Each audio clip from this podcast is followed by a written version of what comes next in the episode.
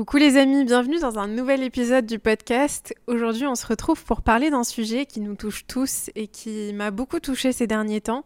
C'est pour ça que je voulais vous en parler. Ce sujet c'est la voix qui nous tyrannise à l'intérieur de notre tête. Cette voix qui nous persécute, qui nous raconte plein d'histoires et qui nous fait vivre la vie dure. Je voulais vous en parler parce que ces derniers temps j'ai été vraiment dans une phase euh, hyper difficile, une phase où je me suis sentie vraiment euh, déclenchée et réveillée à plein de niveaux. J'ai eu la sensation que mes blessures se réveillaient, mais de manière tellement profonde et tellement douloureuse que je me suis dit, ok, là, il y a quelque chose qui se passe et il faut que j'en parle avec vous, il faut qu'on en discute parce que je suis sûre que je suis pas la seule à le ressentir et à vivre ce que je suis en train de vivre. Et je sais que c'est en très grande partie par rapport à la voix dans ma tête qui me tyrannise et qui me raconte toutes sortes d'histoires. En fait, ce qu'il faut comprendre, c'est que on va souvent rentrer dans des spirales et dans des spirales hyper négatives quand on fait pas attention et quand on n'est pas réellement éveillé. Et quand je dis éveillé, je veux dire vraiment en permanence être éveillé et surveiller ce que la voix nous raconte. Je sais pas si c'est ce que tu ressens toi aussi, mais moi j'ai une voix qui me raconte toutes sortes de d'histoires sur moi-même, sur ce que je suis, sur ce que je vaux, sur ce que je dégage auprès des autres, sur ce que je suis capable de faire dans ma vie. Et le problème de cette voix, c'est pas tant qu'elle me parle et c'est pas tant qu'elle me raconte toutes sortes d'horreurs. Le problème, c'est que je l'écoute. C'est ça le problème. Le problème, c'est que je lui donne de l'importance. Quand, quand cette voix me parle et qu'elle me raconte toutes ces choses-là, je prends le temps de l'écouter et je la prends très au sérieux. Et c'est ça qui me rend malheureuse. J'ai compris ces derniers temps que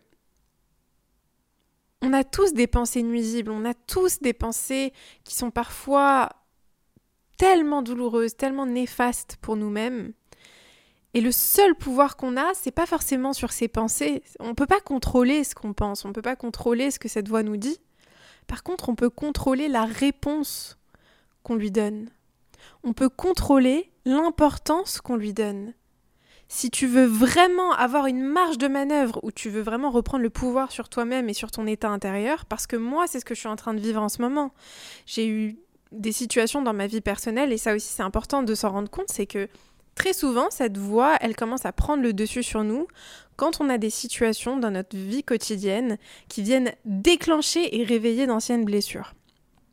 Moi, par exemple, je vais vous donner mon exemple et je pense que ça va vraiment vous aider à, à vous reconnaître et à vous poser aussi la question quels sont les événements qui m'ont déclenché moi dans ma propre vie? Qu'est-ce qui a été l'élément déclencheur de cette voix, de ces pensées nuisibles, de ces horreurs que j'ai commencé à me dire et de cette spirale? Parce que c'est vraiment une spirale.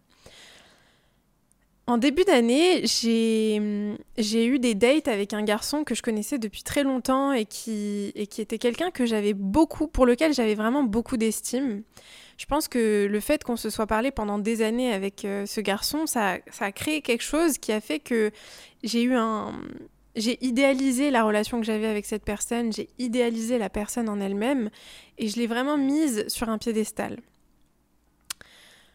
On a commencé à date, à se fréquenter, à apprendre à se connaître et c'est fou parce que dès le début, je sentais que je sentais un malaise, je sentais une gêne, je me sentais pas totalement moi-même avec cette personne. Pourtant, quand j'essayais d'expliquer ça aux gens autour de moi, euh, ce qui est fou, c'est que ce qu'on me disait, c'était mais qu'est-ce qui fait que t'es pas toi-même? Qu'est-ce qui fait que t'es gêné Pourquoi? Qu'est-ce qu'il fait lui-même pour te gêner? Et c'est assez bizarre parce que c'est pas forcément ce qu'il faisait, mais c'est plutôt ce qu'il dégageait, l'énergie qu'il avait, ce que je ressentais de lui. Et pour la team hypersensible qui m'écoute et qui me voit là, je sais qu'on va se comprendre. C'est que parfois on est avec quelqu'un, on est en présence de quelqu'un et il y a quelque chose qui se passe, on n'arrive pas à expliquer pourquoi on se sent d'une certaine manière. Et ce qui est vraiment difficile dans ces cas-là, c'est qu'on a tellement tendance à douter de ce qu'on ressent, à, ne pas se faire confiance parce que concrètement dans les faits, il n'y a aucune... Euh, preuve qu'on a raison, il n'y a pas d'action, il n'y a pas d'événement qui est en train de se passer qui fait que on pourrait se dire ah ben j'ai raison de me sentir gênée avec cette personne ou j'ai raison de me sentir mal à l'aise, mais c'est ce qu'on ressent.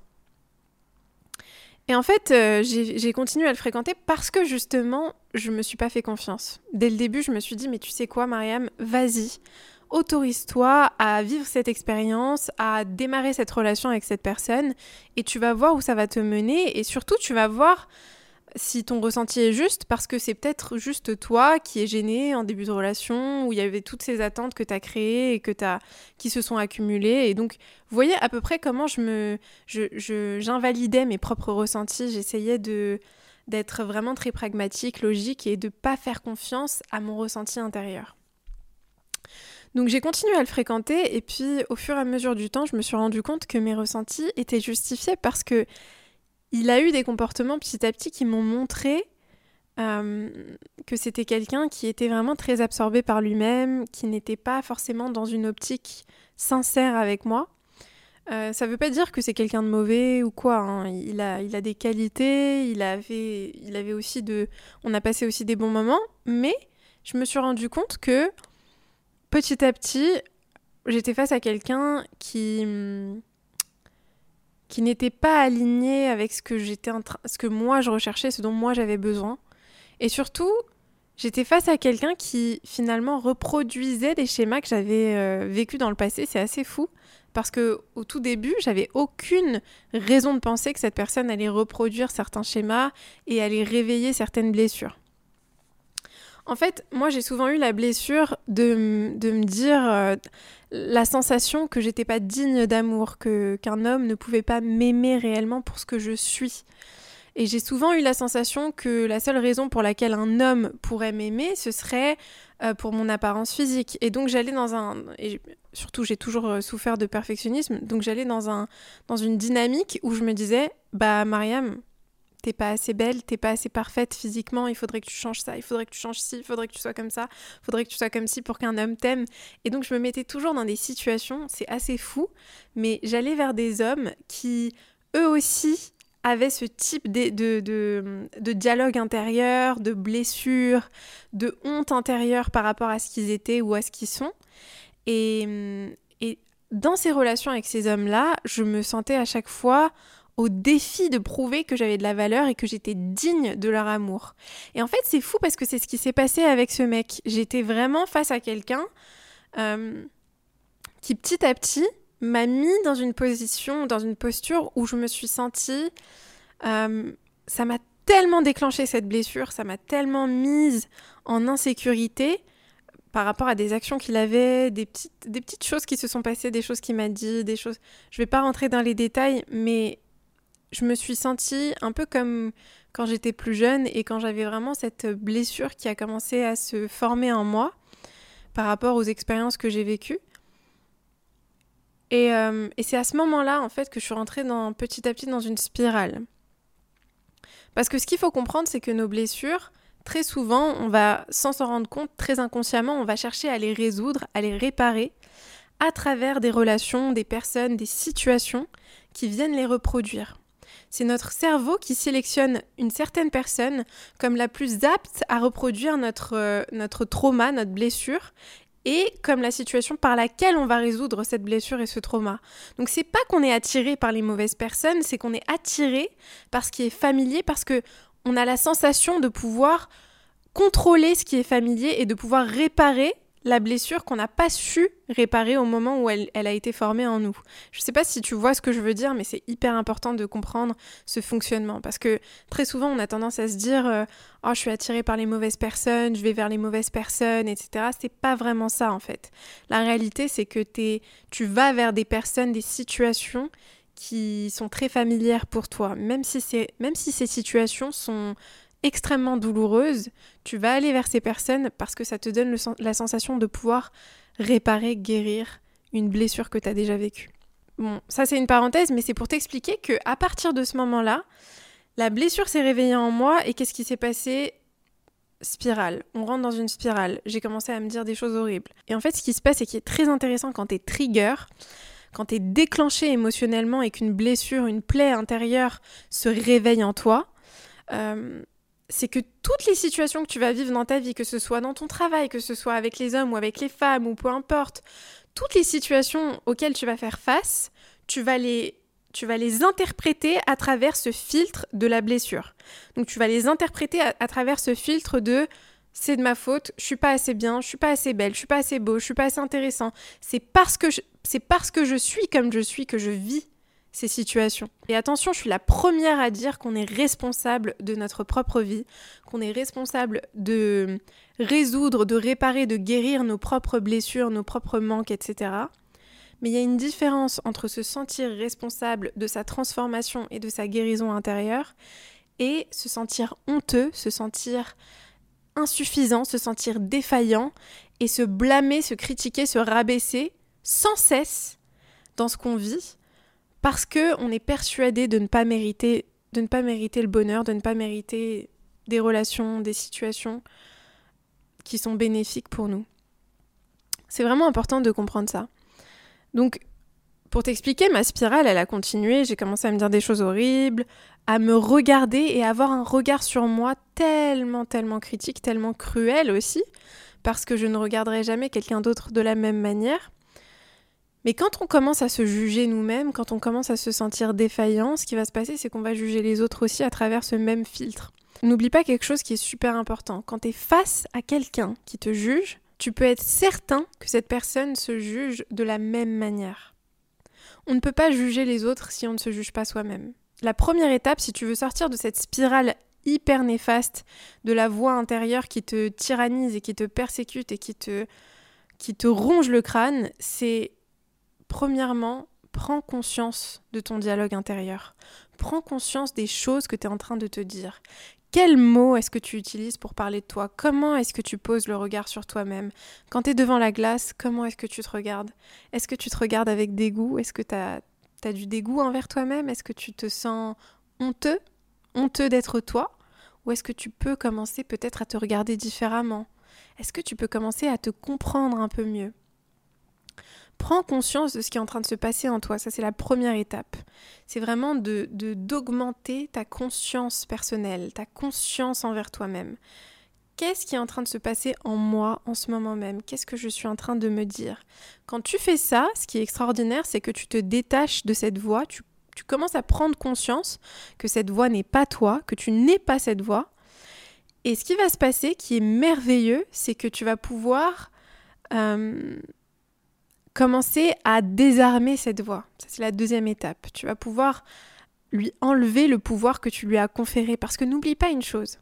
La voix dans ta tête, elle a du pouvoir sur toi uniquement parce que tu lui en donnes. C'est toi qui lui donne du pouvoir, c'est toi qui donne de l'importance à cette voix dans ta tête qui te tyrannise, qui te persécute et qui te répète à longueur de journée que t'es nul, que t'es honteux, que t'es pas assez, que t'es pas ça, que t'es pas ci, que si t'étais comme ça, que tu devrais faire ça, que il faut que tu sois ça ou qu'il faut que tu aies ça.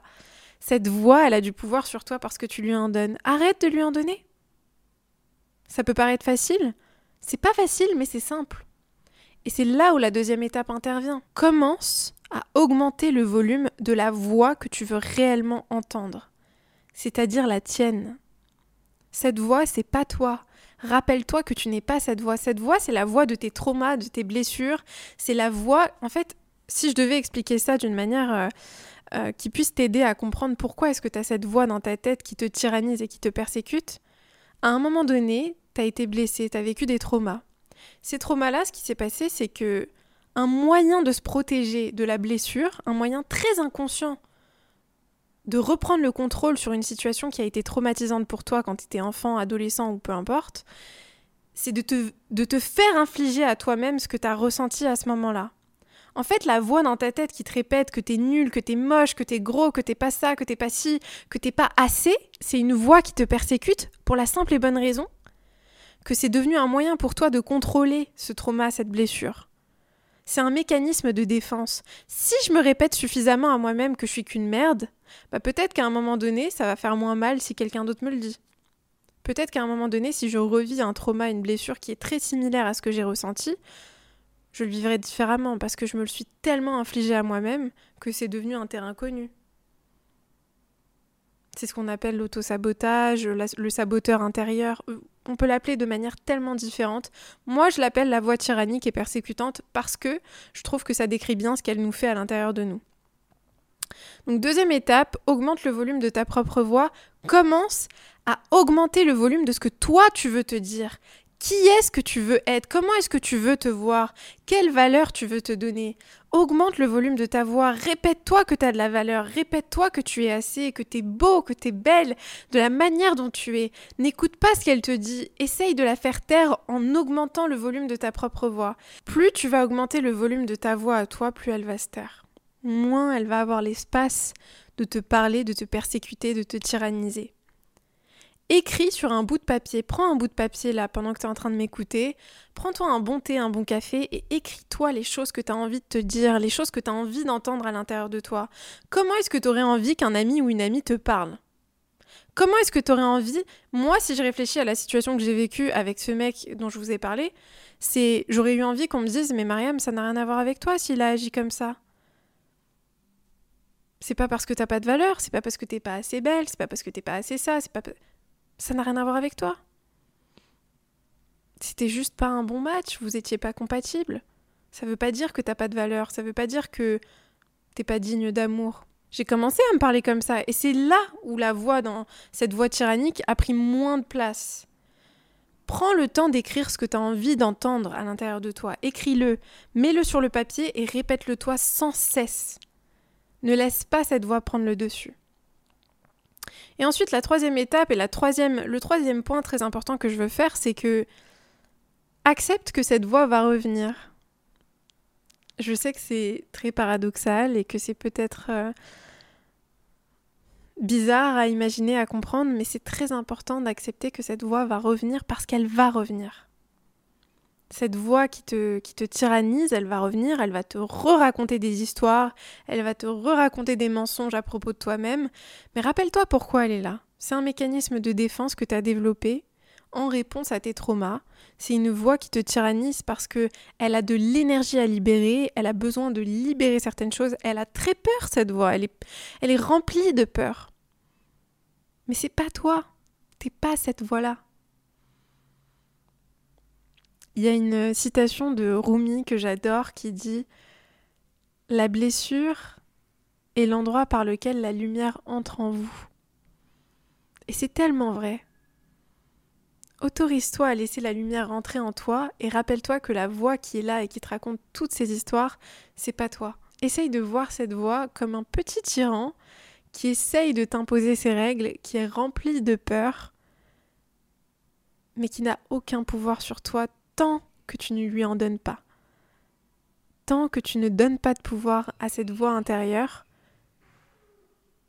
elle n'en a pas sur toi. J'espère que cet épisode t'a plu et que ce que j'ai dit a un peu résonné avec toi. Si c'est le cas, n'hésite pas à me laisser un commentaire, un avis positif sur Apple Podcast, Spotify ou sur YouTube si tu me regardes sur YouTube.